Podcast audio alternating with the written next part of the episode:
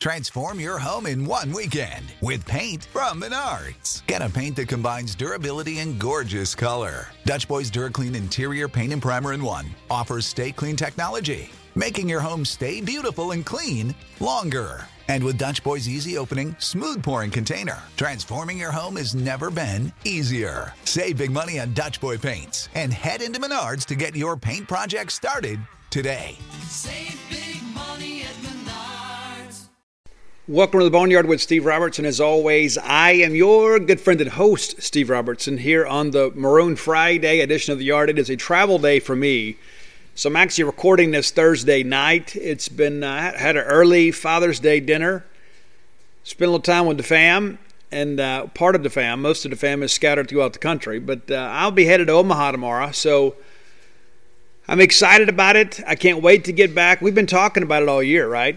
And I'm not that I'm going to sit here and pat myself on the back, but I've been telling you guys for a year that we are an Omaha team. This is a good baseball team. Now, have we had some warts? Man, yeah, we have. And uh, one of the concerns we had much of the year was, you know, where's the right-handed power going to come from? You know, we got Cam James and Logan Tanner, uh, both with double-digit dingers. You got Rowdy, a switch hitter, double-digit dingers. Tanner Allen, Luke Hancock, left-handers, double-digit dingers. So we got five guys that's got 10 or more home runs. I don't expect there to be many, if any, home runs hit this week uh, down at Omaha by us. Maybe, I mean, maybe, maybe some guy could let you know step into one. But uh, listen, the park plays pretty big. We're going to talk about that a little bit later in the show. But you know, the bottom line is this: this is a good team. We're a really good team. I felt all year that we were an elite team. I felt that our top ten ranking was justified all year, even early on. And I think that loud weekend in Arlington made all the difference. I think it showed people early on that we were for real. We didn't go play, you know, uh, Jacksonville State and beat up on them. We went one, two out of three, and should have won all three against three teams that ended up being top eight national seeds the first weekend of the year. And it just goes to show you again how important non conference scheduling can be and why it is so important to have at least one big weekend in the non conference against teams or a team that is going to give you some RPI building opportunities. Your administration, your head coach, everybody involved in Mississippi State baseball fought tooth and nail to go play that thing out at Arlington. It would have been so much easier to say, you know what, we're going to play, stay home and you know, we'll pick up West Virginia or somebody else that's available, or I guess it was Jacksonville State had to cancel West Virginia. But you understand my point. It'd have been very easy to say, hey guys, we're going to just open the season at home against somebody else. That would have been the easy thing to do. You guys would have come, right? Hey, it's exciting. I can't make it to Texas. I'll just come over to Starkville. But they didn't because they understood how important that weekend back in February was going to be come late May they had the foresight then to kind of understand, you know what, when we're battling for a top eight national seed, we're going to need a win or two. Be nice to have a couple of these wins under our belt when the NCAA Tournament Selection Committee reviews our file. And so that weekend proved to be very important for Mississippi State, but also, too, I guess, really legitimized us as a true top 10 team. Even though at times we didn't always play like it, you know, we had some warts this year. We had some things to figure out. You know, could Cam James play short? We moved him to third. You know, listen, you know, sometimes people forget this is his first rodeo with uh, with SEC play, as it was for Lane Forsythe, as it was for Scotty Dubrule, as it was for Luke Hancock playing first. You remember Josh Hatcher started the year first, as it was for Logan Tanner, Brad Cumbest you remember early in the year, many of you didn't even want Brad Cumbest to play. I can't hit the breaking ball, Steve. Can't do it. It's liability. Got to get him out of there. Yeah, outside of TA and Rowdy Jordan and then Josh Hatcher to a lesser extent, we didn't have anybody that had played in the SEC. But we had an awful lot of potential. We had an awful lot of talent. And now we're beginning to realize that potential, and we're being able to use that talent to kind of push this thing ahead.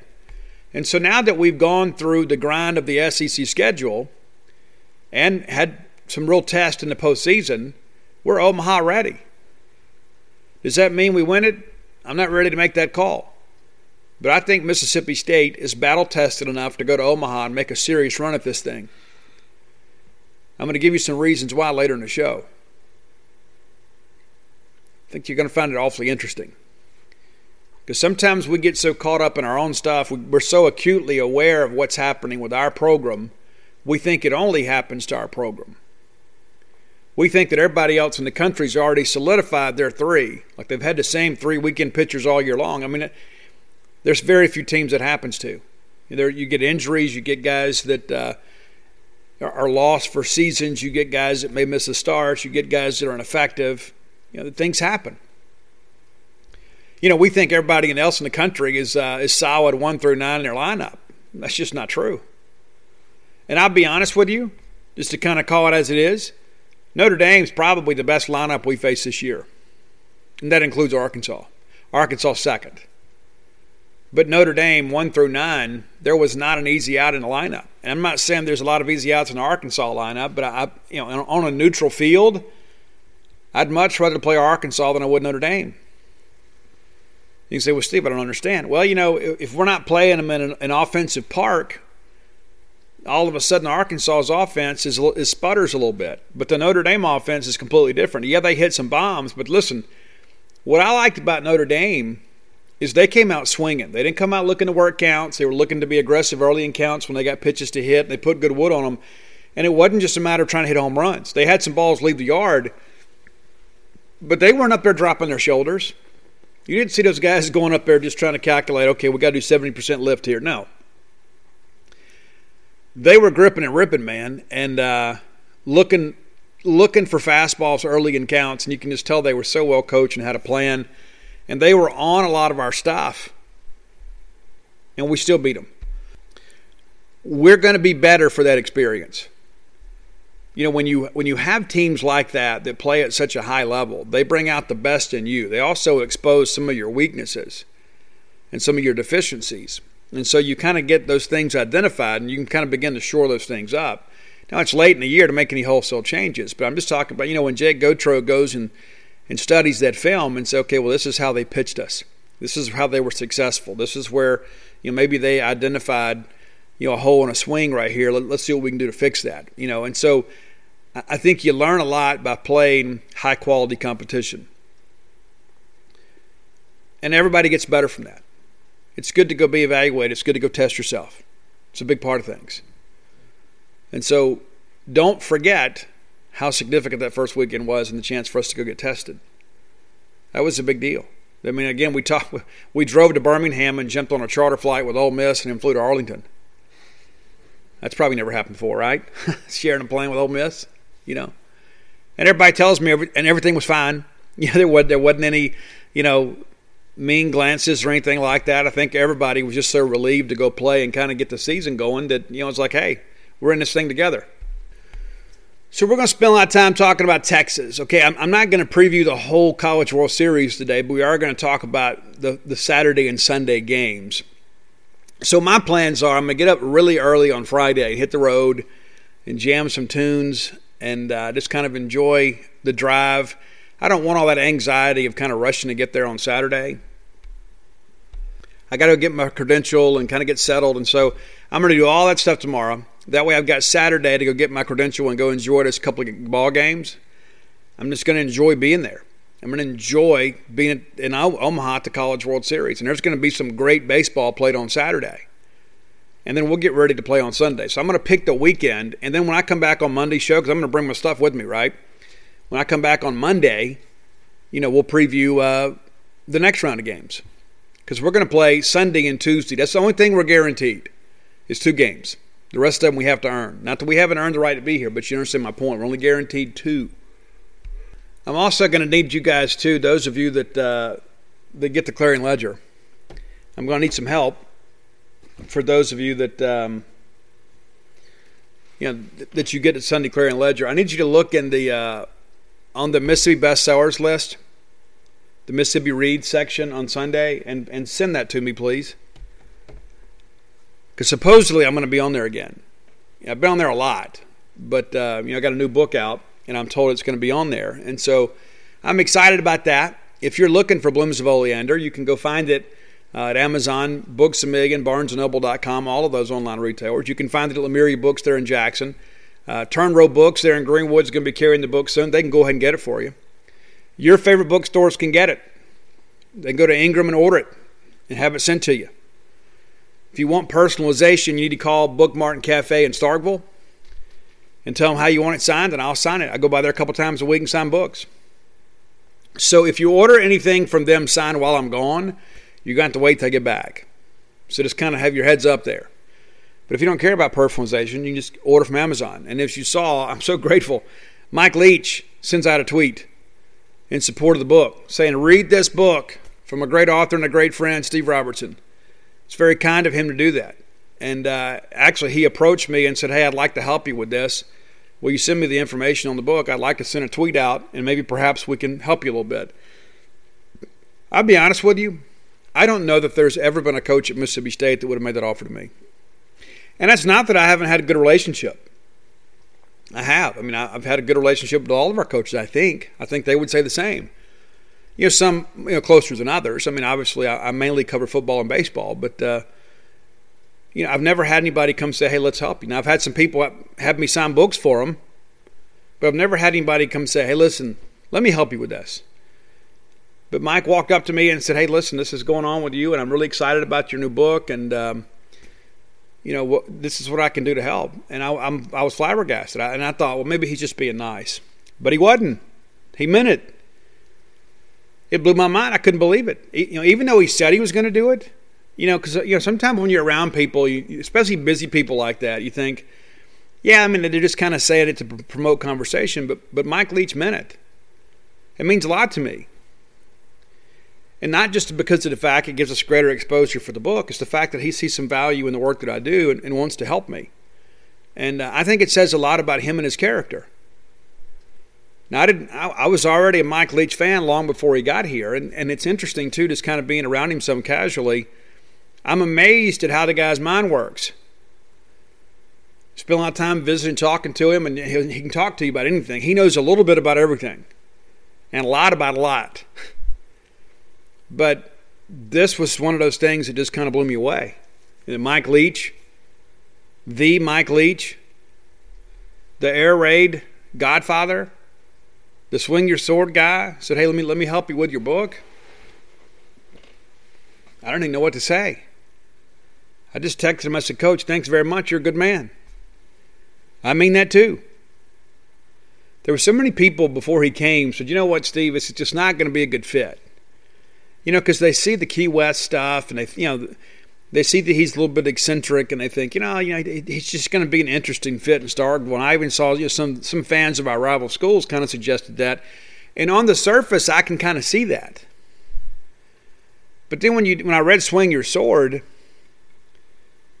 you read about him growing up in Cody, Wyoming, and you, you read you know, their, their humble beginnings and the, you know the fact that he's kind of you know, found a home with land grant institutions and things like that. Texas Tech's not one of those, but um, it's kind of a remote outpost. And the thing that he pointed out to me, you know, like Washington State, you know, the people that are true fans of Washington State are completely loyal. Completely. I mean, you don't have casual fans of Washington State. I mean, they have the lowest budget in the Power Five. It's the mo- remote, the most remote outpost in the Pac-12. They're kind of tucked away, away from all the good stuff of Seattle. They're closer to Boise than they are Seattle. And so, unless Spokane, Washington produces a player, they're not going to be able to really get anybody in local footprint. But the people that, are, that go to Washington State love Washington State. It's not just, hey, well, I'm going there because of this. Those people have a real connection with the university. Well, that's the same thing for Mississippi State. You know, if you look, and you know, not that I want to talk a lot about Ole Miss today, but you know, Ole Miss, to their credit, you know, they, you know, they recruit a lot of out-of-state students. You know, Mississippi State recruits a lot of out-of-state students too, but you know, kind of our core alumni base are people that are born and raised right here in Mississippi. Now, they may move to parts unknown or whatever and kind of spread around the southeast once they get their education. You know, but there, you know, a lot of people may go to a certain school just to go to a school. But by and large, I would suggest that our Mississippi State fan base is a lot like Washington State and a lot like Texas Tech. That people feel a real connection to the university. That's and that's not to say there's not some Ole Miss people that feel the same way about their school. I'm confident there are. I'm not suggesting that. But I think there is there's simply a difference. And in Mike Leach, I asked him one day, I said, What is it about the land grant schools that appeals to you? And without a hesitation, he says, Work ethic. It's work ethic. You know, people that go to land grant schools are generally blue collar people that believe in work. Well, so does Mike Leach. You do your research on Mike, he's not this, you know, this eccentric mad scientist. At the end of the day, what he does is he establishes foundational standards and holds people accountable. That's old school. That's not, you know, this hipster doofus stuff. Mike Leach is an old school blue collar coach that just happens to run a pretty innovative offense. His core values match ours. And the longer that I'm around him and the more that I talk to him, the more that I realize this was the absolute best fit for, for us and for him. We fit Mike Leach, and Mike Leach fits us. And the more that he travels with the Road Dogs tour, and that's the thing I think is so special because last year they didn't get to do that kind of stuff. Had so many people that have reached out and kind of shared their firsthand accounts of hearing Coach speak. I said, man, Steve, this guy is so great. Because you see the stuff on TV and you see the 60 minute special and that sort of stuff, and you see the videos on YouTube, and you only kind of see the hits. You know what I'm saying? You don't see the deep tracks. You don't see him talking about the things he really believes in you know, you see the jokes and you see, you know, coach, who's your favorite Smurf and things, silliness like that. You see that stuff. And so it's kind of painted Mike in many ways in a false light. Yeah, he has those moments too where he's very silly. I'm not I'm not disputing that. But I think in many ways his true personality has not been properly represented in the media. Because everybody wants the hot take, they want the rants, they want, you know, well, who would win a battle royal between the Pac 12 mascots? Well, yeah, that's cute, it's funny. And Mike sometimes knows that he's entertaining. That doesn't in any way diminish the fact that this is a man that believes in hard work. This is a man who is very blue collar. It's really a no frills kind of guy. Yeah, he gets out and travels and goes to places and things like that that are very exotic because he wants to see the world and he's got the ability to do so because he's worked hard to earn the money that's available to him. But this is a guy that fits Mississippi State. Looking at him, talking to him out there at camp the other day, you know, coach walks up and he's you know he's got his cargo shorts on, got his t-shirt on, hair's a little bit disheveled. It looks a little bit like you know one of our one of our freshman college students that's uh, late for an 8 a.m. class. But he was so happy to be out there. He was happy to be able to talk shop, and you know the coach from Louisiana, one of the assistants from Louisiana Monroe was there, and some high school coaches were there, and and he is so eager to talk football and so eager to talk concepts and so eager to talk about the offense.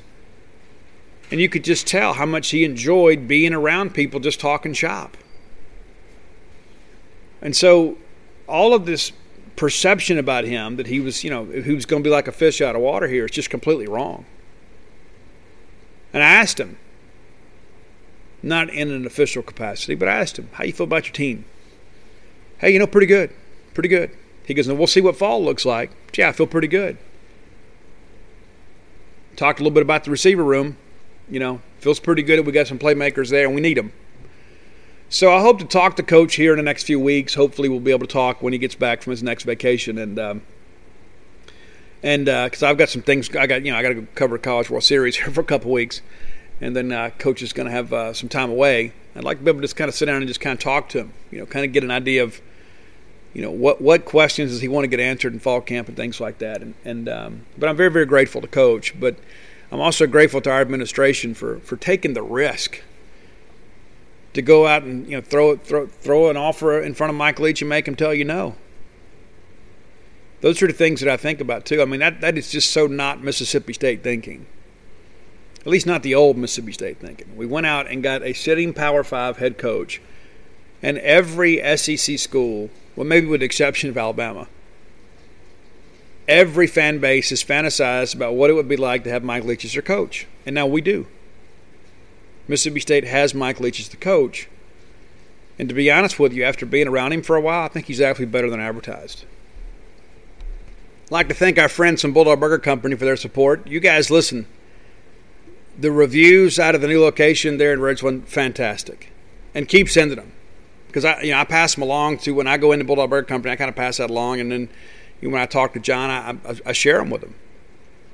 I've had so many people that say, you know what, Steve, we were so excited to have it, and yeah, it's been busy, but uh, you know what, it's been great, and it's going to continue to be busy, and it's going to continue to be great. And you know, again, be patient, a little bit patient with them. I haven't heard of any bad stories or anything like that, but you know, just understand it, it's it's a new operation with new employees. But you got a great manager down there in Egan Few. He is a great guy. He'll do a tremendous job down there. But uh, I get excited, man, because you know Bulldog Burger's been with me for a long time now, and and it's been uh, it's been wonderful. But I tell you, I was so excited for all you guys to be able to have something like this in your neck of the woods.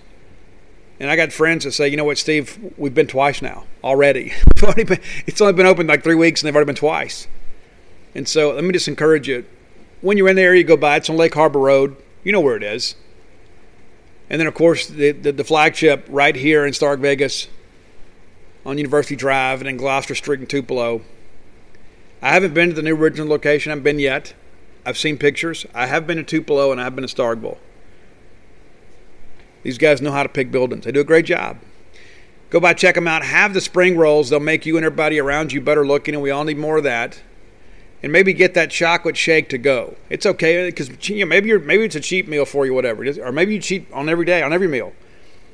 But get that shake to go. That's one of those cool things too. I, I like that. You know, maybe when I want a little something sweet, but I don't want to. You know, I don't, I don't want to have a dessert per se. I am in a hurry or whatever. I can just about midway through my meal say, "Listen, I'm gonna get a chocolate shake to go." and then around the time they're bringing the check, the shake is ready too. They kind of time it that way, and you know, that, and and that's not just because it's me. That's just because I know what they're doing. So maybe let your waitress know, you know, hey, when you're starting to wind down a little bit, I'm gonna get that chocolate shake to go.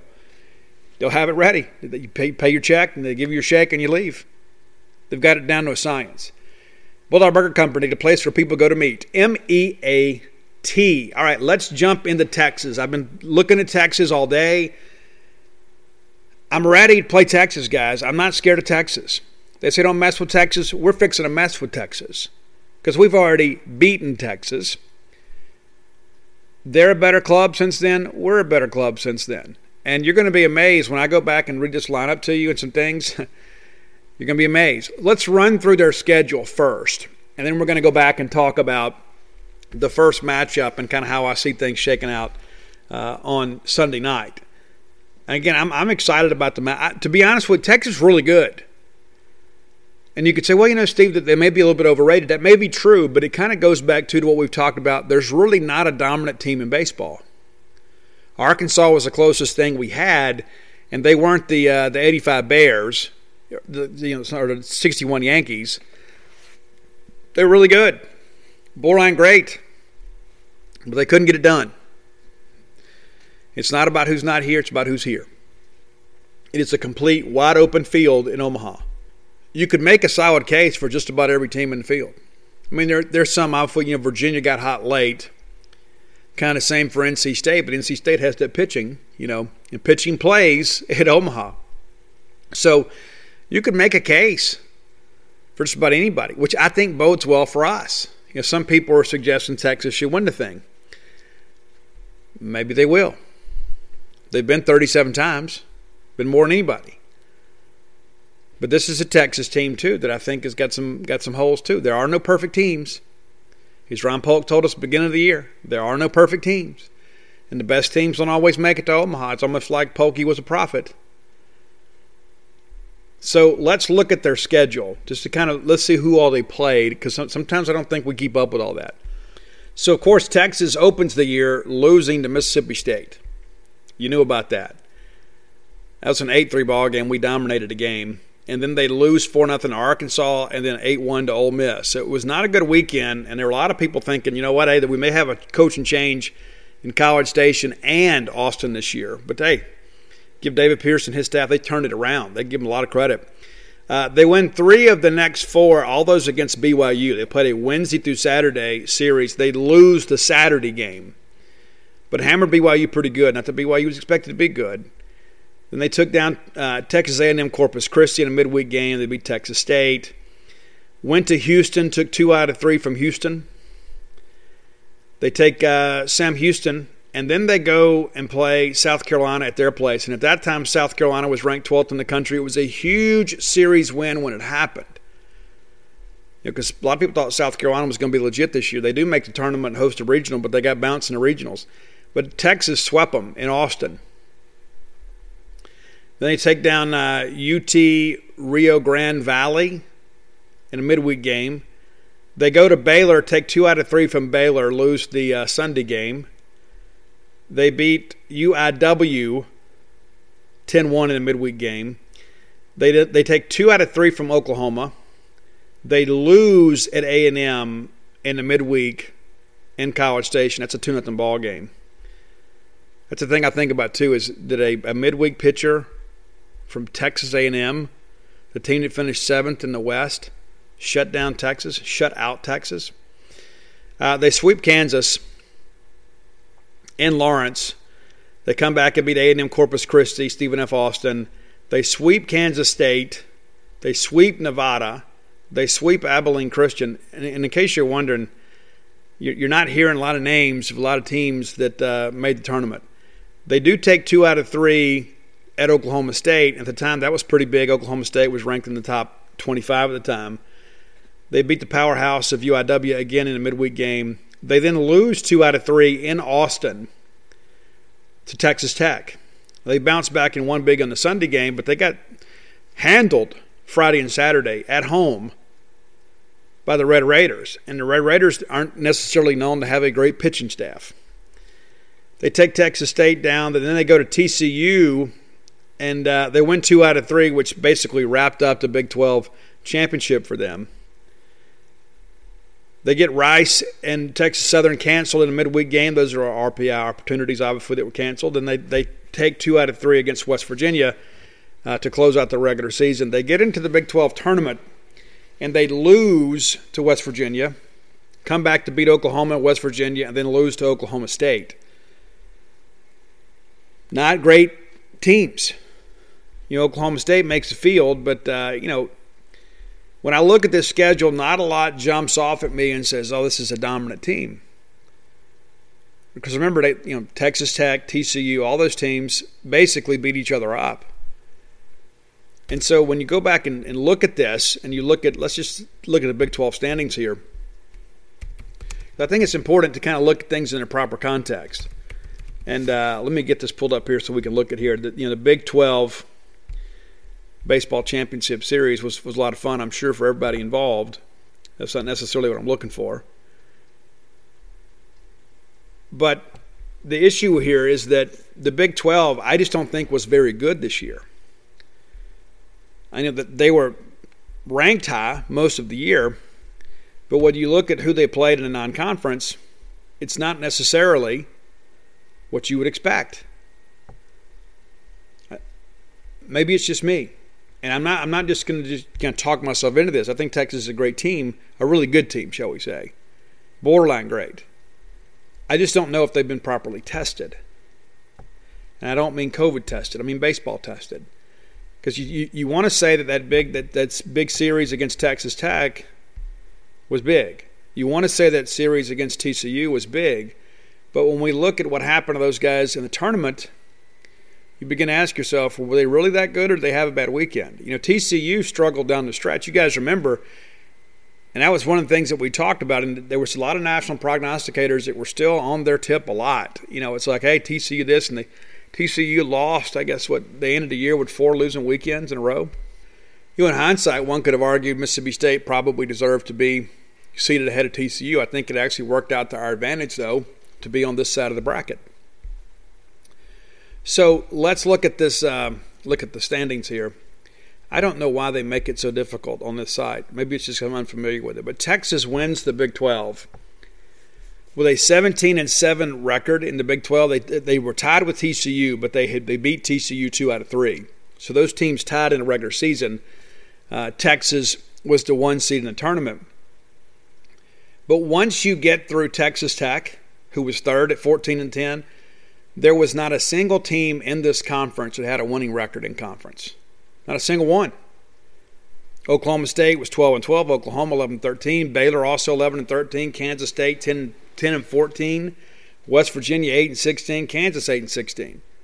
So it was a very top heavy league, which again kind of casts some doubts on how good the Big, the Big 12 really is. You know, there are a lot of years there's a great team.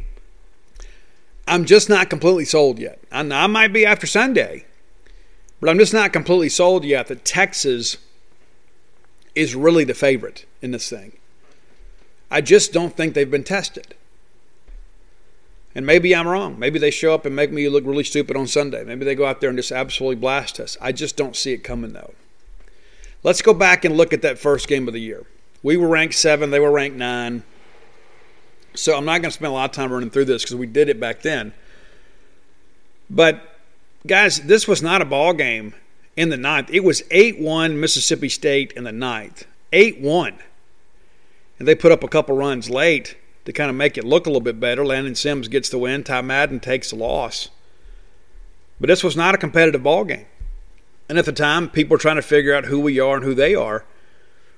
And we punked them. I mean, it's as simple as that. We absolutely blasted them. You know, let's just kind of run through the numbers here. You know, we get the second inning, we jump on them and uh, get a couple runs. And what's crazy, Taylor, let me, let me run this lineup down for you, too. So in the second inning, Landon Jordan singles to center and scores Luke Hancock. Later in the inning, Drew McGowan singles up the middle and scores Scotty Dubrule, makes it 2 0. In the fourth, Luke Hancock hits a solo home run and make it 3 0. Rowdy Jordan reaches on an error that allows Dubrule to score, 4 0. Luke Hancock drives in Tanner Allen, makes it 5 0 there in the fifth. It's a 5 0 ball game in the fifth. Then Melendez hits a home run, and this is when Christian kind of came apart a little bit. So Melendez hits a home run, and the next thing you know, the bases are loaded, and then Landon Sims comes in and says no. Landon Sims says, Hey, nice to meet you. I'm Landon Sims. The party's over. That's how it kind of broke down. But we continue to score some runs. Rowdy puts a ball in play, chases Landon Jordan home. Then Rowdy hits a tank in the eighth inning out to left, makes it a 7 1 ball game. Josh Hatcher doubles down the right field line to score Tanner Allen, makes it an 8 1 game. And then there in the ninth, they score. Texas scores a couple garbage runs. Guys, it is an 8 1 ball game in the ninth inning. Eight. Now, your pitching's always ahead of hitting this time of year, but how do you explain the fact that we actually had kind of a pedestrian offensive lineup? We went out there and put up eight runs and they threw their ace. A lot of baseball's been played since then, but I think I'd be awfully confident if I'm Mississippi State and I, I can't guarantee you they're going to throw Ty Madden. I wouldn't throw Ty Madden because they, we've already seen him, but also, too, you know, maybe they go with Hansen, who was kind of a soft tossing lefty, and that's that's kind of been our kryptonite, right? Maybe they don't throw Ty Madden on Sunday. Maybe they wait and save him for Tuesday. Don't know. But let me run this down for you. So here was your starting lineup. Rowdy Jordan at one. Cam James played short and hit second. TA was in a three hole. Hatcher was your cleanup hitter. Logan Tanner was six hole, excuse me, five hole, and then Luke Hancock was six. Luke Hancock was the talk of college baseball after that weekend. Had a great weekend. Scotty Dubrule uh, hitting seventh. Landon Jordan was eighth. Drew McGowan ninth. Three of those nine guys no longer in the starting lineup. Landon Jordan, of course, leads the team. So a third of the lineup from that ball game that trounced Texas eight to one is no longer here. Now I don't know what Drew McGowan's doing. I think he's still on the team. I don't think he's on the postseason roster. Uh, you know, but Drew was the guy early on we felt pretty good about. You know, in that, that game against TCU, Drew hits one absolutely on on the on the screws and just happened to go right to a guy they, were, they had him scouted out pretty well. If not, we win that ball game against TCU. I mean, he absolutely murdered the baseball. They just had him played pretty well. But eventually, you know, Brad Cumbest takes over. We, we forget the fact that we had this, you know, musical chairs thing out there and left for a while. And eventually Brad Cumbest wins the job. So it's a much different deal for us. It's a different lineup. It just is. But yet we still beat them. it's insane to think about now. Pitching wise, MacLeod goes four innings, allows six hits, one run, seven strikeouts. Landon Sims gets a win, four innings of perfect relief. No runs, no hits, no walks, 10 strikeouts. He became the big discussion about, you know, the big relief pitcher from Mississippi State. Riley Self goes one third of an inning and gives up a couple runs. Then we bring in Spencer Price and it's over. You know, neither one of those guys are pitching either. Of course, Riley's uh, done for the year, rehabbing, and uh, Spencer Price not on the postseason roster. I think he's serving as a student assistant. I love both of those guys, man. I really do. Appreciate their contributions to Mississippi State. Wish they would have been able to remain healthy their whole careers. But I'm very grateful they shared the walk with us for a while and got their college degrees and hope, hopefully had a great experience here. But again, these are guys now that are not really contributing.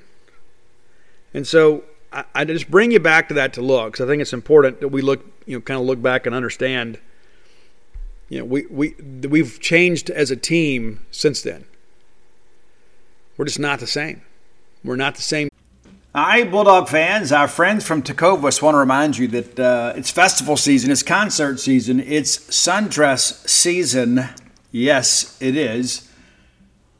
And you know you need some nice boots to go along with every bit of that. And Tecovas is your stop for the best in Western wear. Tecovas has seasonal and limited edition offerings this spring and summer, including men's and women's boots, apparel, hats, bags, and so much more. All Tecovas boots are made by hand in a very time honored tradition with timeless styles that are always on trend. And Tecovas has first wear comfort, so no break in period. You know how tough that can be with a brand new pair of boots. You can put these bad boys on and ride that ride with a smile. It's hard to find this level of comfort paired with this same level of style. So stop by your local Tecova store, have a complimentary beverage or two, shop the new styles, the smell of fresh leather, and a friendly staff are always at your service. Many stores even have leather custom branding to make your boots truly personalized. And with regular live music and events, there's no in store experience quite like it. If you can't make it to a store, visit Tecovas, that's T E C O V A S dot com. They offer free shipping on all boots, as well as free returns and exchanges shipped right to your door. Go to tecovas.com and find your new favorite pair of boots today. Team. We're a better team. We've identified some of our deficiencies, we've addressed them, kind of move forward. So let's look at these, uh, you know, kind of look at the Texas lineup, kind of look at what they're up to. They're a good team now. Don't, don't get me wrong we're going to have to go play baseball. It's not going to be as simple as hey, let's just show up and you know roll a baseball out there and we're going to get a W. I mean, th- this game is so big for us. It could be one of those situations because of Texas pitching. You know, we win the ball game. Chances are, if you know we they end up in a losers bracket, we could see them again. But I really think you win that ball game on Sunday. It really sets up well for you because I really believe the team that wins the ball game Sunday night is probably going to win that bracket. That, that's how important I think that game is. Now, we probably have the pitching to come through a loser's bracket. I think Texas probably does too. I don't believe Tennessee does. I don't believe Virginia does. So, whoever loses that Tennessee and Virginia game, I think is going to be the first team eliminated. And we'll see how things progress. But I, that's how important I think that, that Sunday night game is. Is I, I think who wins that will be playing for a national championship next week. So you got to bring your best effort. And again, this is not a Texas team that's just going to look at you and say, well, you know, it's going to be okay. No. All right, hitting wise, uh, Mitchell Daly is leading the team with a 321 batting average. Uh, freshman. Uh, how did this guy get to Texas from Bob Jones High School there in Madison, Alabama? Man, that's crazy, isn't it? Ivan Melendez, the guy that hit the tank off MacLeod, also 321, has had a really good year for them. 321, 12 doubles, 12 dingers, 46 ribbies. And what's interesting too about this team, there's really not a lot of power on this team. Uh, you would expect that because Texas goes out and recruits all these prospecting type kids that look good in a uniform. Not a lot of pop in this lineup. It's kind of evenly distributed. You get three guys that have hit double digit home runs. Three. Melendez, Cam Williams, and Zach Zubia. And again, a lot of that power is neutralized at Omaha. Cam Williams, we saw him. He went one for three against us with a double. Uh, he's a junior out of Odessa. Wonder if he went to Permian. Uh, no, he went to Gaither. 6'2", 200. Cam Williams hitting 303 on the year, 11 bombs, 47 ribbies. Zach Zubia, it's you know great baseball name for one. He went one for four against us. Uh, big guy, 6'4", 230, out of Richmond, Texas. 10 doubles, 10 bombs, 57 ribbies. That 57 ribbies leads a team. They got some dudes now. They do. Douglas Hodo, he's a guy too we saw, but uh, didn't do much. If I'm not mistaken, I think he came in as a pinch runner against us. Maybe I'm wrong about that, but uh, he's kind of gotten it going as of late. Redshirt freshman guy that's uh, hitting 288. They got four guys hitting 300 or better. Hodo with uh, five homers, 43 ribbies. Mike Antico, and it seems like that um, you know, Mike is a guy that uh, we probably need to get out we did a good job of doing that back in week one. We he went 0 4 against us, 0 for 4 against us. Mike's an outfielder, redshirt senior out of Colts Neck, New Jersey, of all places. It's weird. There's a Colts Neck, New Jersey. So uh, Trey Faltini is a guy that really high on shortstop, redshirt freshman guy. He went 0 for 4 against us as well. Matter of fact, he started the year really, really cool. He went 0 for the first four games went 0 for that weekend, and then the first ball game against BYU took him a while to get going. But uh, he is a guy that plays a pretty mean shortstop and uh, not going to give us anything. Texas is not a, a, tremendous defensive team, but they're one of these teams too that uh, once they get on a roll with the pitching they have, they can put you under pretty quick. Uh, Mike Antico, a guy we talked about moments ago, leads a team with 39 stolen bases. You read that right, 39 43. Eric Kennedy 17 of 21. Outside of that, it's pretty well distributed, but 39 stolen bases is an awful lot in today's college game. As a team, they're 85 out of 107 attempts. Opponents, however, have stolen just 33 of 51. They do a good job managing the run game there defensively. As a team, they're hitting 281 scored a few runs there, 424 runs, only allowed 194. And again, I think that's really kind of a product of the competition they faced as well as their pitching. 121 doubles, 14 triples, and 63 home runs. 63. So, not a team that, uh, you know, that is a launch angle team per se. Not a team that is reliant on the long ball. They, they've hit some, obviously but not uh, not what you would you know maybe expect from Texas. So they're a team I think offensively probably fits Omaha pretty well. Kind of the same for us, and that's one of the things I look at these little snapshots, you know, between us and them. There's really a lot of similarities offensively between the two teams. I think in many respects, you I could even argue Mississippi State might actually have the better offense. You know, as a team, Mississippi State hitting 282. What did we say about Texas? 281. Texas has hit 63 home runs. Mississippi State's hit 67. You know, so, excuse me, that's not right. We've hit 70. 70. So, we're a little bit better in most offensive statistical categories when you run this thing across here. I mean, you know, kind of looking at the snapshots here, you you kind of see what I'm talking about. I mean, that they have scored a few more runs than us, but uh, you know we've hit more home runs, we've hit for a better average, and we've actually run the bases pretty well too. Not but not as extensively as them.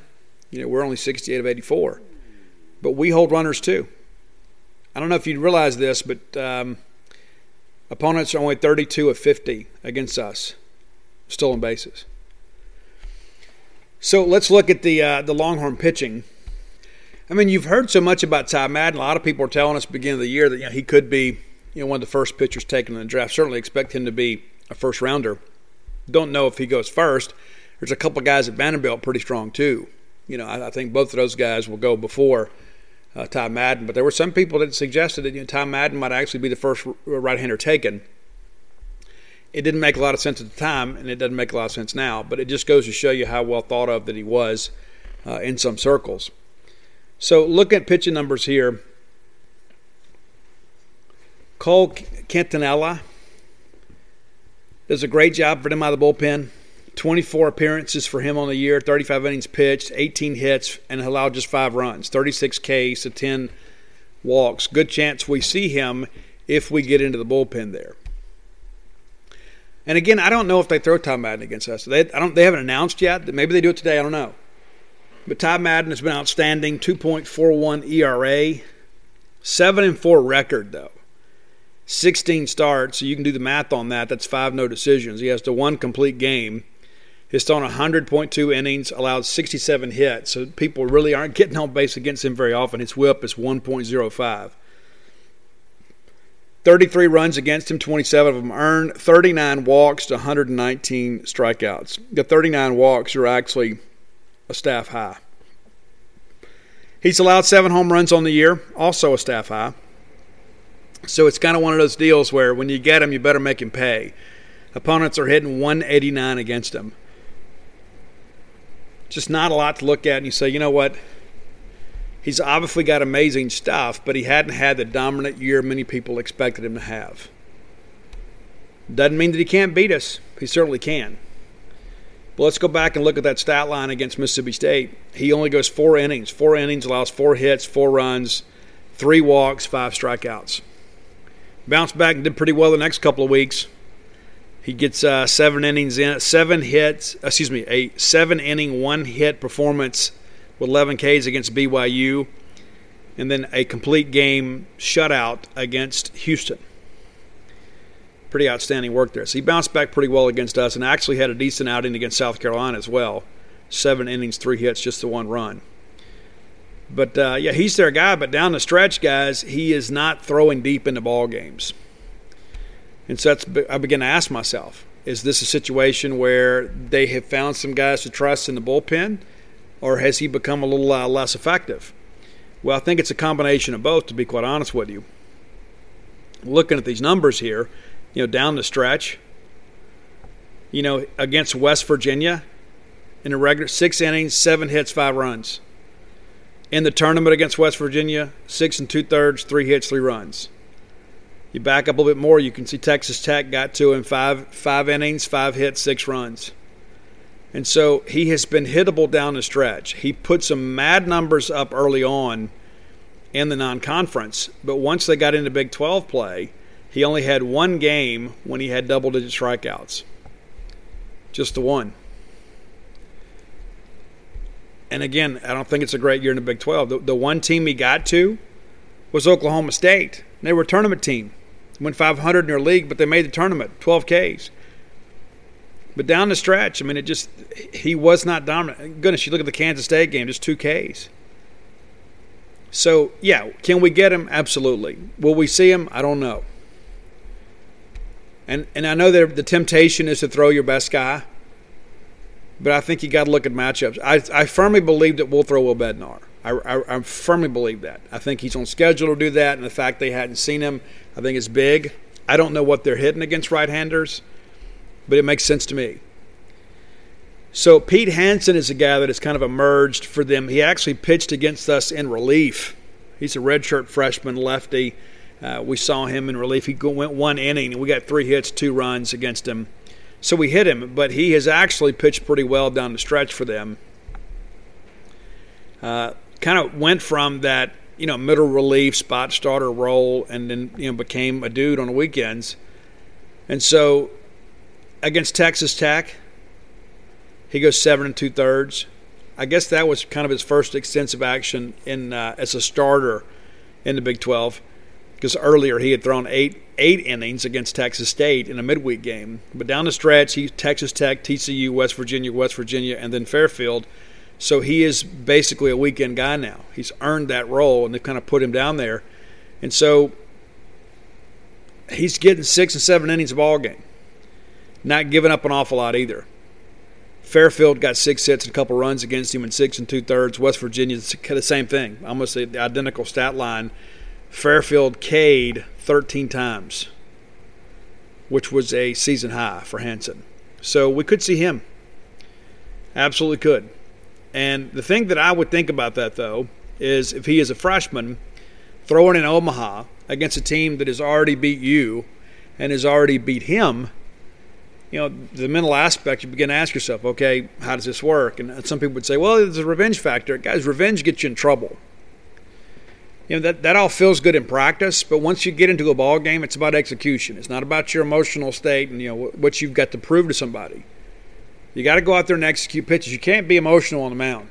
You can't be. You can be emotional in the dugout. You can be emotional walking off the mound after you struck out the side. But when you're locked in like that, until you get your third out, you got to keep your emotions in check. So we could see Phil Hansen. I firmly believe it'll be one of those two Ty Madden or Phil Hansen. I, I think that makes the most sense. Uh, Hansen, you know, again, 17 appearances, 13 of them starts. He was doing some mid-relief stuff, nine and one on the year. Now there is another dude that is actually pretty legit for them too. We may see him later in the week if we all advance, and that is Tristan Stevens, right-handed pitcher from Kickapoo. That's right, Kickapoo High School there in Springfield, Missouri. It's a redshirt junior, 6'2", 200. Tristan Stevens has been outstanding for them. You know, maybe we see him. Who knows? Tristan Stevens, 2.97 ERA, 11 and 3 record, 16 starts on the year, 103 innings, which leads the staff. He has been hit, though. That's the thing with him. He is a guy you can hit a little bit. 90 hits, so just under a hit per inning, but not nearly uh, what Ty Madden's put up. Uh, has allowed just 19 runs on the year, 17 of them earned, 71 Ks against 22 walks. So not just uh, you know alarming numbers as a strikeout guy. He's a guy that lets you put it in play. But um, opponents are hitting 233, which is the highest among their starters. So I'm eager to know who they're going to start, but you know, there's just so much out there. And so, you know what? Todd Madden will probably get game one. And if that's the case, I think it's good for us. I think we had a great game plan on him to begin with. I think we'll have a great game plan on him again. Now, will he change some things up? Probably so. But you know, at the end of the day, you are who you are. Your out pitch is still your out pitch. He ain't like he's going to add a pitch between you know last week and now. You go out there and do what you do. Can you be a little bit sharper? Can you be a little crisper? Probably so. But as I mentioned, down the stretch, he wasn't nearly as dominant. Maybe he's getting arm weary, or maybe just somebody has emerged and they're trying to manage his innings a little bit better. Don't know. But I know this I don't think Mississippi State's going to be scared of Ty Madden. I don't think Mississippi State's going to be scared of anybody. There's no way that we're going to see anybody in this tournament that is better than what we've seen all year long. That's not to say there are not some great pitchers in here. I'm just saying that really is a testament to the quality of play in the Southeastern Conference. SEC teams are ready to play by the time they get to Hoover. Arguably, the best starting pitching in this tournament is a team that we should have beaten Nashville. They're on the other side of the bracket, as you guys are well aware, Vanderbilt. So, if we can hit Jack Leiter, we can hit Ty Madden, and we've already done it. So that's your look at Texas. I'm going to call it right now. Mississippi State's going to be Texas. I like Mississippi State's chances to win the bracket, but I'm not going to get ahead of myself today. I like State's chances to beat Texas for a couple reasons why. Number one, Mississippi State has been here. Mississippi State has been in Omaha. Mississippi State has players that have played on the big stage. Not a lot of them, but our leadership has. And the fact that you have the mental edge over Ty Madden in Texas. Guys, that, that ball game, that was an absolute whipping. And, and maybe you've forgotten it because we were just so excited to be beating Texas because I, I remember how excited I was. But you go back and look in hindsight, they couldn't do anything against us.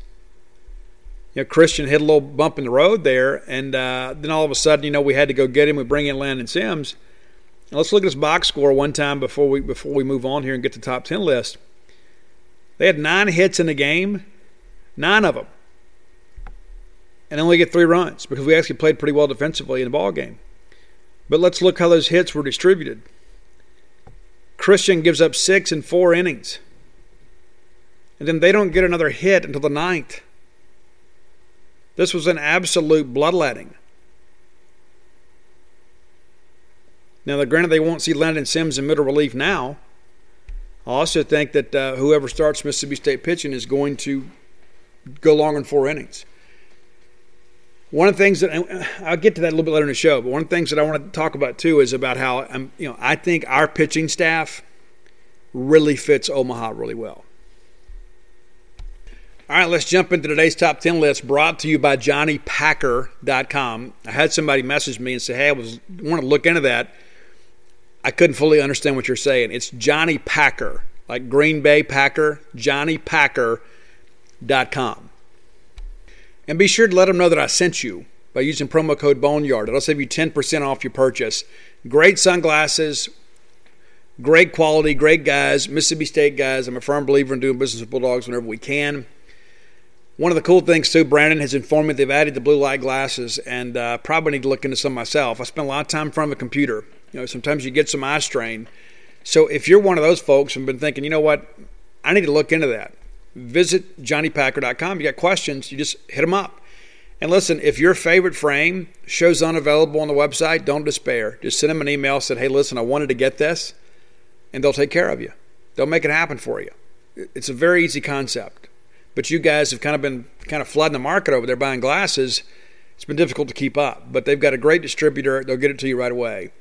Also, too, a portion of your proceeds goes directly, a portion of your profits from your purchase go directly to Cystic Fibrosis Foundation. John C. Packer himself has fought CF his whole life and is now looking to donate some money to help the quality of life of other people who suffer with cystic fibrosis.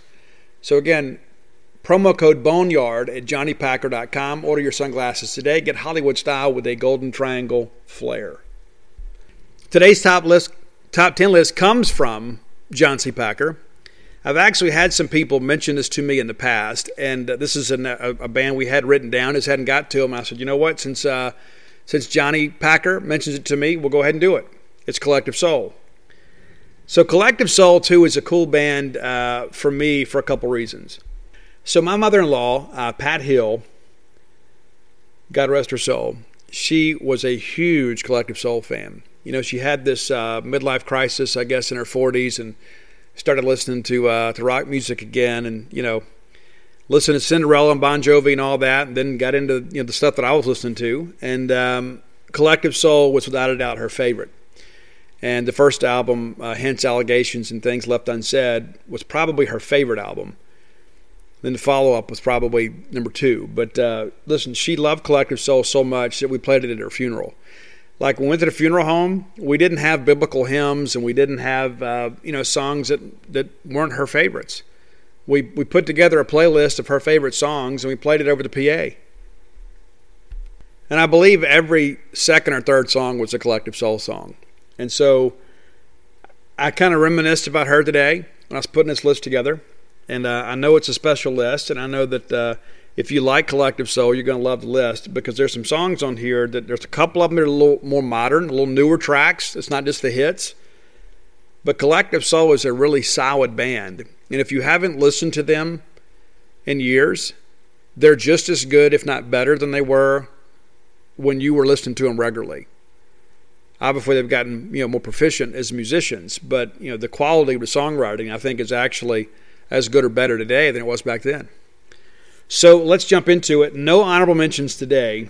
Top 10 collective soul songs. Number 10 is a relatively newer one. It's called New Vibration. It's uh, I guess it's a couple albums back. Uh, it, it's one. It's got a good guitar riff right out of the gate, and that's one thing I like about Collective Soul is they hold my attention from start to finish. There's not a lot of songs that you have to warm up to. They just kind of hit it and get going. Number nine is Why Part Two. Why Part 2. Again, this is another one too. Great intro, great vocal, lyrical content is really, really cool. Number eight, a song that you probably have heard and didn't know the name of the song. I've heard this played at ball games, not at Mississippi State, but like you know, broadcast on SEC Network and other places too. But it's a precious declaration. Check out the lyrics on that one. This is maybe one you want to pull the liner notes out for and kind of read. Number seven, I absolutely love the song, and uh, I'm gonna be honest with you. From seven through one, I could have made a case for every one of these songs to be number one based on how much I like them. But this one's heavy, and again, it right out of the gate, the guitar riff, all you, you're off on the races right right as it starts. You hit play, and it, we're, we're jamming. Love heavy. Number six might be the heaviest song in the catalog. And it goes back to the second album. And it was my favorite song on that album. It's Where the River Flows. And they tune down a little bit and then they get into that chorus. And uh, it, it's a different band. You know, I think they kind of mellowed a little bit as they got a little bit older, but you could tell there was that kind of that grunt in them. And I liked it.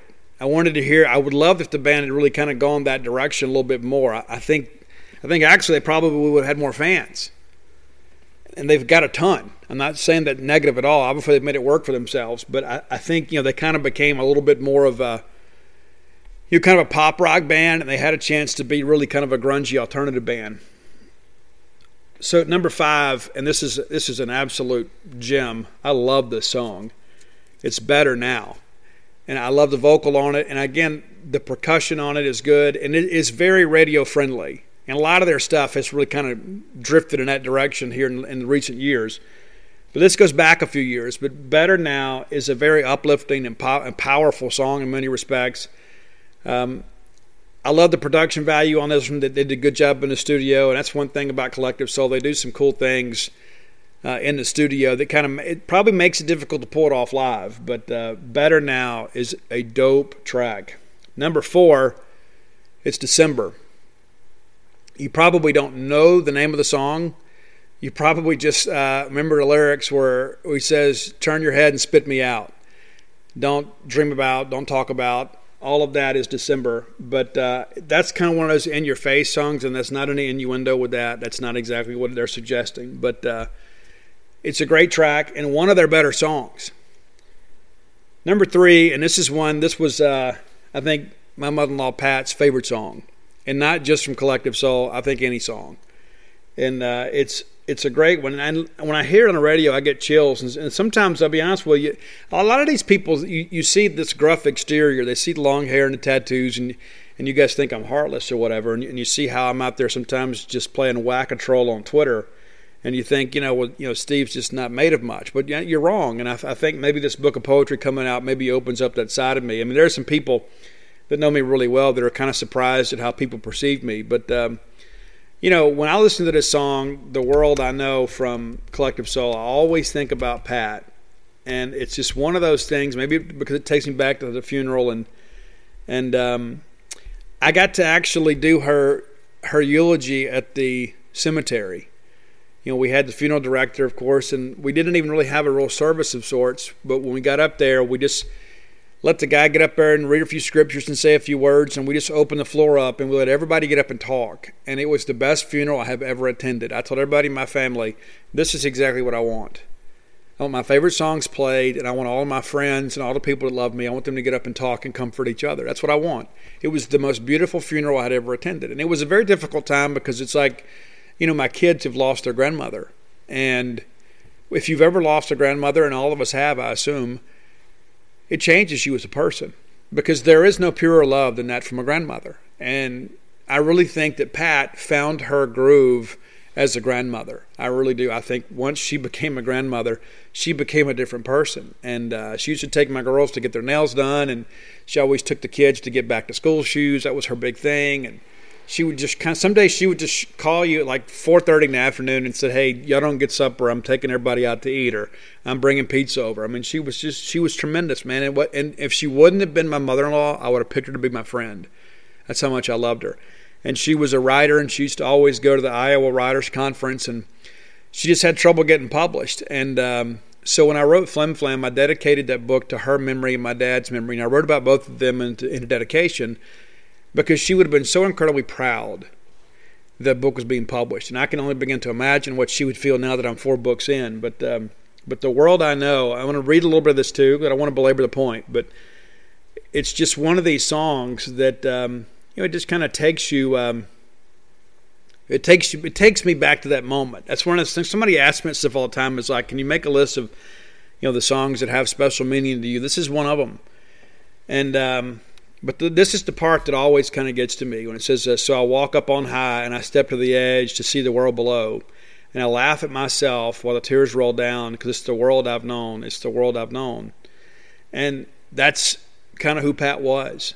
It's like she just lived life her own way and It's just, you know she just one of those kind of people that um, she just kind of accepted her reality for what it was, and she never really tried to make it any worse or better than it was. She just kind of went through life, and and I think she actually had so much more to give, and we lost her when we did. But uh, I'm a firm believer that God makes no mistakes, and so Pat, this is for you. So the world I know is number three, but I didn't want to end on a somber note, and also there's a couple songs that I like more. Number two, and there's a time in my life, this is my favorite Collective Soul song, and uh, it's Gel. Come together and let's gel. And I love the way this thing starts. It's like you hear that little guitar in the background, and like it's not properly amplified, and then it plugs in, and it's just so great. I love I love the way they kind of mess with us a little bit on those intros. But Gel is an absolute killer track. Matter of fact, I'm going to probably jam that on way to Omaha. But number one's the one that started it all, man. I remember listening to this man back, man, I was still, gosh, I guess when this came out, you know, I didn't have any kids. I was just a guy trying to make it in the world. I hadn't been sober for very long. And um, this song came out, and it was just, it was almost euphoric for me when I would hear this. And I, this is back before, you know, we had CDs and cars and that kind of stuff. I mean, you know, you know, you listen to the radio, listen terrestrial radio. I was working in Hattiesburg at the time, and I used to ride around and every day I listened to this rock station, and then I couldn't wait for Shine to come on because it's it put me in such a great mood. Collective Soul Shine, and as soon as as soon as the, the album was released, I went down to Sound Shop at the uh, Cloverleaf Mall, and I bought the album, and I loved it. I loved every track on it. But Shine is the one that brought me in, and it's the one that keeps me coming back. And there are times when maybe I'm feeling a little bit blue, I put it on because that's I find some inspiration in that song, and so that's a top ten. And again, it's a little bit special for me. I may have got a little melancholy during the list, um, and but that's the thing about music, man. Is sometimes we equate music and songs with people and experiences and places and times in our lives, and so there are a few of those songs out there. There's some of them that I have I struggle to talk about. You know, there are some songs you know that I've dedicated to my grandmother, and there are some songs that I say, this is hey, this is daddy's song. Or this is like when I'm feeling sad or I'm missing my grandmother. It's like one song in particular I listen to because I just kind of let myself be sad for a little while. And so the world I know from Collective Soul is one of those tracks for me. And so I wanted to share that with you guys too, and maybe we have some commonality in that. So, Johnny Packer, I hope you like the list. Other people have asked for it. Roy probably has a list of everybody that did, but uh, John was the most recent one. So, John, there you go. John C. Packer, there's your collective soul list. If you have ideas for the top 10 list, reach out, let me know. I had somebody reach out and say, Hey, Steve, have you done Quiet Riot? I have, and I sent them the Spotify list. I'm happy to do it when I have time. And Roy keeps up with that stuff religiously, man. I don't know what I would do without Roy, to be honest with you. Roy's been such a great addition for me behind the scenes and uh, he enjoys doing this. And like ever so often, he'll message me and say, "Hey, have we done so and so?" He gets really excited about it. I do too. And when you guys send some really cool ideas, we have such a ball talking on the phone about, hey, well, this song's got to be on there and that song's got to be on there. So thank you guys for for being a part of that. We wanted to make this, you know, really kind of a listener participation thing, and um, I never thought it would be the biggest deal that it has, but. I had a chance to talk to some of our uh, our college students, our Bulldog college students over the weekend, and they love this. They love this old stuff. They do. It's like it's so funny. Is like some people say, "Well, Steve, you know, you need to modernize your talents and your listening interest." You know, I like what I like. You know, I, I could put down a list of, uh, and I started to do that today. You know, songs from ten of my favorite albums that you probably never heard of just to kind of show you, you know, how extensive and, and unique my list can be. And and um, but I had some guys say, "Listen, man, I, I love all the old rock stuff because that's what my dad listened to." And so, what's happened is some of these guys will put some songs on their playlist and they'll go home and say, "Hey, and put it on." And Dad's like, "What are you listening to that?" And so it's allowed kind of fathers and sons and daughters to kind of connect over some tunes, which I think is just righteous, man. I absolutely love it. And I had one guy say, listen, the best one that you've done is when you did the whole week of uh, the history of rock music. Because I never knew all that stuff. And so that stuff excites me too. And so if you have some ideas, reach out, let me know. And listen, none of them, none of them are silly. There's some bands that maybe I can't do them justice, and so I don't want to do the list because I don't want to offend the sensibilities of any of their fans. I mean, you say, well, it's not that big a deal. What is to me? I want to have some credibility in what we do, and so I may not do them all. But Roy and I talk about all of them. There's some, as soon as I get them, I'll text him, "Hey, Roy, we got a request for this." We talk about them. Uh, but listen, it doesn't matter how silly it may be or how silly you may think it is. Look, guys, we've done Barry Manilow on the show. We've done Jimmy Buffett on the show. Uh, we've done um, who do we do? We did uh, Whitney Houston on the show. You know, so we're pretty well versed here. We just did Boyz II Men. And I told you guys we're going to come back with some rock today. Friday's always going to be a rock day. And I let Roy pick a list earlier in the week. But uh, again, if you got ideas, reach out. I'm on all forms of social media at Scout Steve R. Love to hear from you. Love talking tunes with you guys, man. I really do. All right, next segment of the show is brought to you by Campus Book Mart. If you're looking for the Omaha shirts, the College World Series shirts, then look no further. Go right now to campusbookmart.net. Go go right now. Go pause the show and go do it. And use your promo code BSR to save shipping on all orders over 50 bucks. Because any order less than $50, as you guys know, it's incomplete. Go order your Omaha shirts now before they're gone. Because that's what you're going to say. Well, I'll, I'll, do it. Let no, no. It's Friday. Do it now because you're going to get into the weekend. You're going to forget, or at least do it after the show.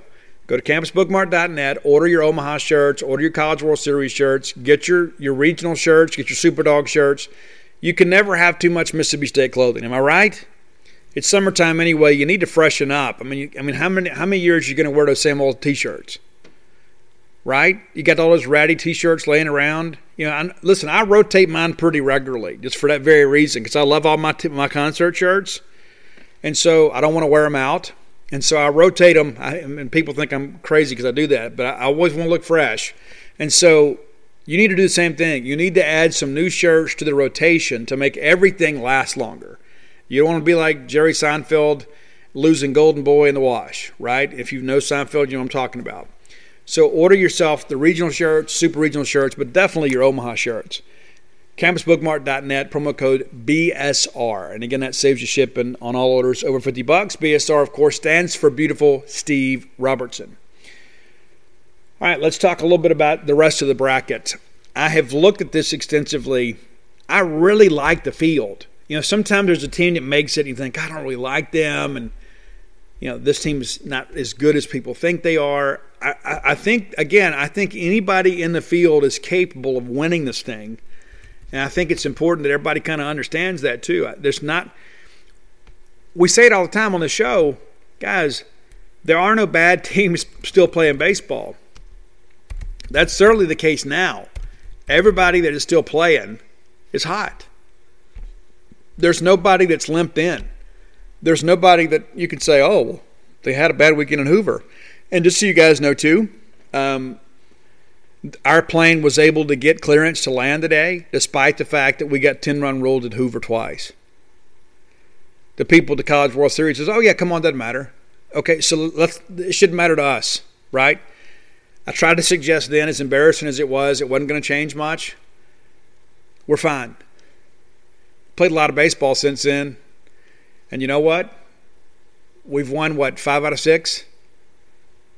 Five out of six. If we do that again, we're going to be national champions. Think about that for a second. You, you win five of the next six, Mississippi State's national champion. Let it sink in. Kind of warm up to it. I've almost convinced myself we're going to do it. There's still that little lingering doubt. You think, oh, you know, we just need to get a good start. I've almost talked myself into it. But right now, all I want to focus on is beating Texas, and then then we'll kind of after I get a chance to see everybody up close and personal, I'll tell you how I feel, you know, Monday morning. But I do like the field. I think it is one of those things, man, that. And I've watched all these teams play over the last couple of weeks, like many of you have, and I'm just so impressed, man. I mean, it's like you know, what can you say, you know, about Vanderbilt? I mean, it's like that hadn't already been said. Chester oh from my gosh! NCAA Digital. I've got Kendall Rogers, Aaron Fitt with me today for. I apologize for that. You know, I, I actually hate that. I hate the auto click on videos. And listen, I know that everybody has them nowadays; they've become commonplace. But uh, I just I hate it. I really do. It's because a lot of times too, like I'm working at night or whatever, and, and I just don't want to make a bunch of racket, and uh, my dogs are resting or whatever, and so I just you know I don't deal with it. But anyway, sorry about that. So so we got Stanford at NC State in the early game on Saturday. And so I'm going to be there early so I can watch these teams warm up. I didn't get a chance to watch Stanford, I think, but two times this year. I saw them late in the year. I want to say it was against Oregon, but Stanford is legit, man. And then they exposed Texas Tech, and like we talked about on the show, I think that's one thing you could probably look back in hindsight, probably should have flipped Texas Tech and Stanford is 8 9. You're right, because Tech was 8 and Stanford was 9. And if you flip them, I think, you know, that would have been okay. But it works itself out, right? That's the thing about these brackets. It's not like they got slided to the point that they got, you know, played somebody that was not of comparable ability. I think they were both seated about right. We're talking one spot different, right? But Stanford is legit, man. And so the thing that I think too with Stanford, because of the fact, you know, Stanford seems to be on this really, really nice trajectory. They came to Starkville last year, two years ago. They lose the Super Regional. Now all of a sudden they they're on the road again, but they they win the Super, and they get to Omaha, and they were legit when they came here. We were just better. But I like the Stanford team. I like their pitching. They have struggled a little bit to find the third guy. That won't matter against NC State. Now, NC State, you could argue right now, in many respects, maybe the hottest team in America. You say, well, Steve, they lost that ball game 20 something runs. That's exactly right. They got shelled in game one, and then they found a sense of themselves and came back and beat the number one team in the country in back to back games in their own backyard. That's a dangerous team, man. That's a team that believes in themselves. They went and slayed the dragon in its own lair. Everybody was saying, we're going to follow the chalk here, and Arkansas is going to do this, and Arkansas is going to do that. And NC State said, you know what? Nah, we ain't buying it. Now, I can understand them winning a game. Then they go back in the next game and do the same thing again and shut down the Arkansas offense. That NC State and Stanford game is going to be great. It might be over in two hours and 10 minutes they might just be able to pitch it to death and somebody wins one or two nothing. But that's going to be a great game. Excited about it. Those guys uh, really going to get after each other. Then the nightcap, Kumar Rocker versus the Arizona offense. Now, I'm going to give Ole Miss a little credit here. I didn't think Arizona's offense was that much better than Ole Miss's. I think Arizona's offense was that much better than Ole Miss's pitching. Ole Miss simply ran out of pitching. I think Arizona, I think Ole Miss and Arizona in a home run derby contest, I think it'd be very, very, very competitive. And so I don't think it's a situation where, you know, that the Ole Miss offense just got out slugged. I think Ole Miss just simply ran out of pitching, and a good Arizona offense took full advantage as they should uh, in Game Three. And listen, I was glad to see Ole Miss lose, but listen, let's be honest. Ole Miss can swing the bats. They absolutely can. You know, and then of course, you know, the people say, well, you know, if Gunnar Hoglund was, but he wasn't there. Okay, he wasn't. And you know what? Arizona was missing some pitchers too. You know, so that that applies to everybody. But the bottom line is, I don't think this Arizona offense fits Omaha. Teams that are dependent on the long ball get swallowed whole at TD Ameritrade. They just do. Now, that's not to say that Arizona can't go out there and put the ball in play. They can. I actually like Vanderbilt in this ball game, and it's actually it may be better for us for Arizona to win. But would Rocker having plenty of rest and having had experience throwing in the College World Series and Game One, I mean, let's just be honest. Arizona is going to see the number two pitcher, arguably the top pitcher in this class in Game One. A lot of guys that hadn't played a lot that could be dangerous. But I, I like Vanderbilt to win it. So I'm going to go with Stanford and Vanderbilt both winning on Saturday. And I can't wait to be there to watch it. Absolutely cannot wait to be there to see these games. And that's the thing on Friday. I'll get, get checked in, get settled, and I'll have plenty of time in the morning to get all my stuff done, and then I'll be on the way to the ballpark. So Stanford and Vanderbilt, Tennessee and Virginia. I like this matchup a lot too.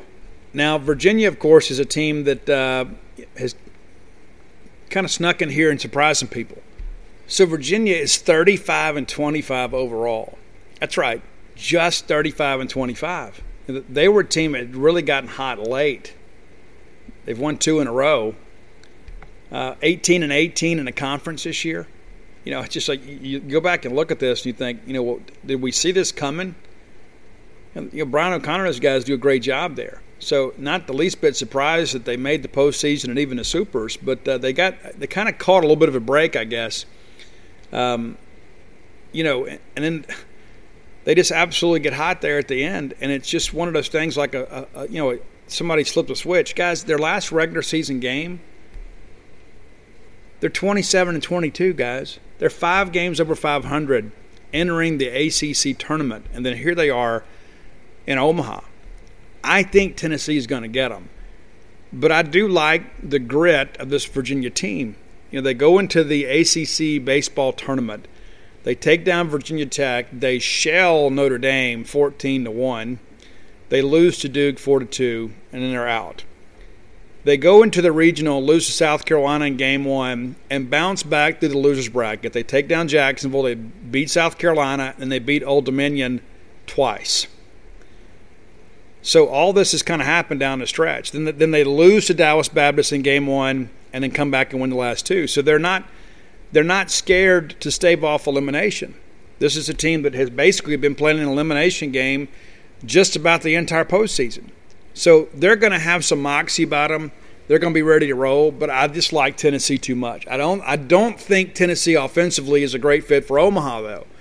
They're another one of those launch angle teams. And listen, this is not Lindsey Nelson Stadium. You're not going to hit jacks out of here left and right like you did out there. And, and granted, the ball doesn't carry well at night in Knoxville. It's not going to carry very well at, at, Omaha either, and especially when the temperatures begin to cool a little bit. So I think you might see some balls fly out on Saturday and possibly Sunday with it being as hot as it has been. But I just don't know that uh, Tennessee is a team you look at that is a great fit for the, that ballpark. I think you've got to be able to play baseball and not go up there trying to hit the long ball all the time. That's where I think Mississippi State has a huge benefit because while we've hit some home runs, we're a team that really, when we're at our best, we're a team that's manufacturing runs. I think that's a bigger part of this thing too. Is you, what what do you do when the ball leaves the bat and it feels like you got it all and it's just a routine fly ball to left? Speaking of playing the outfield, Brooks Bryan one of the developers with this new Portico residential development, man, and great, great people involved in this project, man. You're going to be excited about it. Many of you have said, you know what, Steve, I'd like to move to Starkville someday. Today's the day. Okay, let's stop stalling. And maybe you just want to find a, um, you know, find a, a home away from home. Maybe you want to find an investment property. Maybe you want to find you know, something that you can just be here when there's ball games. Maybe it's just a second home for you, and you just say, you know what, this is our holiday place, and when we're not using it, we're going to let our friends use it. You can use it for whatever you want to. But Brooks is the guy to talk to to get hooked up here in Starkville. Brooks is a guy that played baseball at Mississippi State. He's very connected and uh, very, very invested in our community. Let me give you his number. It's 601 416 8075. Write that down 601 416 8075. If you lose it, you need it, contact me on social media. I'll send it to you. 601 416 8075. So, Portico is so close to campus, you could run there. It's just over a mile away off Garrett Road, which is basically the first right. Once you turn off of 82 on the 12 headed to campus, the very first right takes you to Portico. That's how close it is. That's how close you'll be to campus. All your friends are going to want to come park and just walk with you. Or all your friends are going to come, like, hey, let's go over there to their house and just kind of save ourselves some time and effort and aggravation. And plus, you're on the backside of campus. You're not having to fight all that traffic on 12. You're going to be the neighborhood that everybody wants to come hang out in. It's great. They got that great walking trail set up out there. Phase one, there's I think there's one, maybe two houses left, so you don't need to delay. But phase two, we've got the dirt moving now. We're getting this thing ready to go to open up phase two. So if you delay much longer, you're probably going to have to get a phase two house. But don't just go ahead and call Brooks and get the information. And let me just share with us too, too. If you're not quite ready, but you're just thinking about, you know what? Let me just kind of get some information. That's all you got to do. Call Brooks. He will give you the information. And then you can go to the other parties involved in your decision and make an informed presentation yourself. It's a, what, do you, what do you lose by making the phone call? Call Brooks today. If nothing else, he'll tell you some great Mississippi State baseball stories. Okay, so let me tell you some things I've learned about TD Ameritrade Park. I talked to a couple former players. A couple things they shared that I think are rather remarkable. So, one guy in particular, I won't say who, but he said, you know what, in batting practice, you're out there and you're hitting a baseball and you're thinking, man, I got it all. And you look up and it's 10 feet from the warning track. Because the ball just doesn't carry the same way out there. And he told me to like Jordan Westburg's home run. I said, you know, the, the ball like Jordan hit and the ball like Hunter Renfroe hit, those balls get out. Those line shots where you just absolutely blister one of those baseballs, those get out. Th- those big, you know, Dave Kingman, Babe Ruth type home runs, those big majestic ones that just you just launch it a million miles in the air and it just kind of quietly just kind of drifts over it. Those don't get out. Those are F7s, F8s, and F9s. That's what they are. And so if you hit one out of there, you you you, you got to be swinging it. I mean, you're really going to have to hit one on a line. But also too, when night falls, it's even more difficult to hit them out. Another thing that I was told, the infield there a lot softer than what we see at Dudy Noble Field. So the playing surface is different. You know, we heard uh, Link Jarrett kind of talk about the playing surface. Well, playing surface at Dudy Noble Field is a little bit faster than it is at Omaha. Because I had somebody explain it to me, a baseball insider, says, you know, you hit a baseball hard at Dudy Noble Field. Dudy Noble Field will give you a hit. You just put the ball in play really hard because the ball moves a little faster because you know we've got different soil content here and there's a lot of games played on that dirt so it's packed in. So sometimes the ball scoots through the infield a little bit quicker. It's not like that at TD Ameritrade. The ball's a little bit slower there. The infield plays a little more routine there. So it is a pitcher's park in every sense of the word. You, are more times than not you're going to keep them in the ballpark and you're going to have a slower infield that kind of favors your defense. And I'm told that's one of the reasons that we get these pitching duels in the College World Series. And it's not necessarily that the pitching has gotten better, because a lot of times it's the same teams playing each other that played, you know, during the regular season. Just like we went and played Auburn, we went and played Vanderbilt.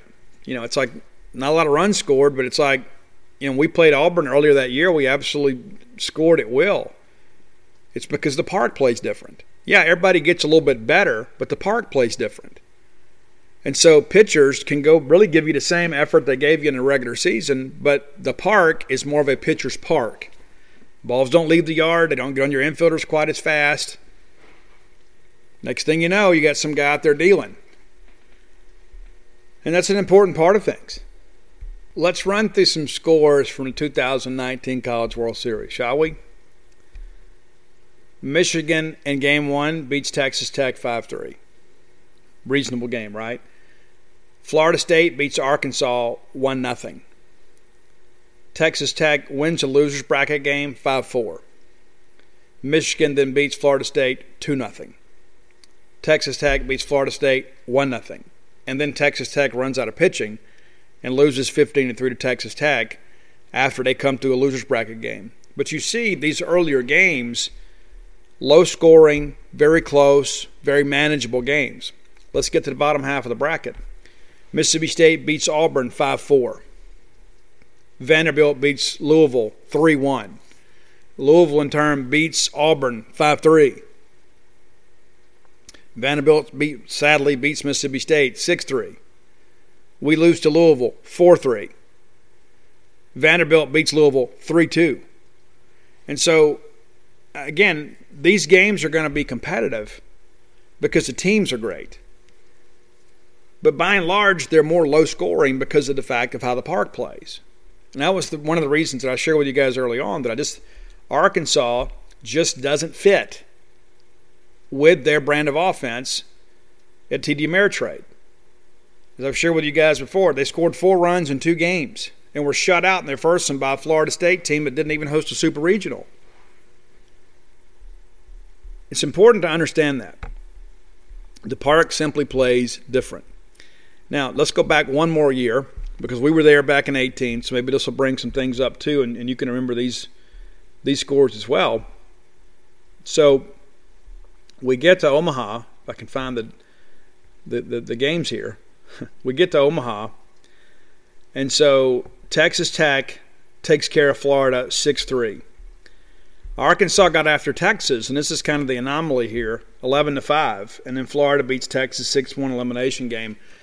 Uh, this is the year obviously Arkansas played for a national championship. Arkansas beats Tech seven four. Arkansas beats Florida five two, and then those national championship games 4-1, 5-3, 5 nothing. Um, the bottom half of the brackets where we were.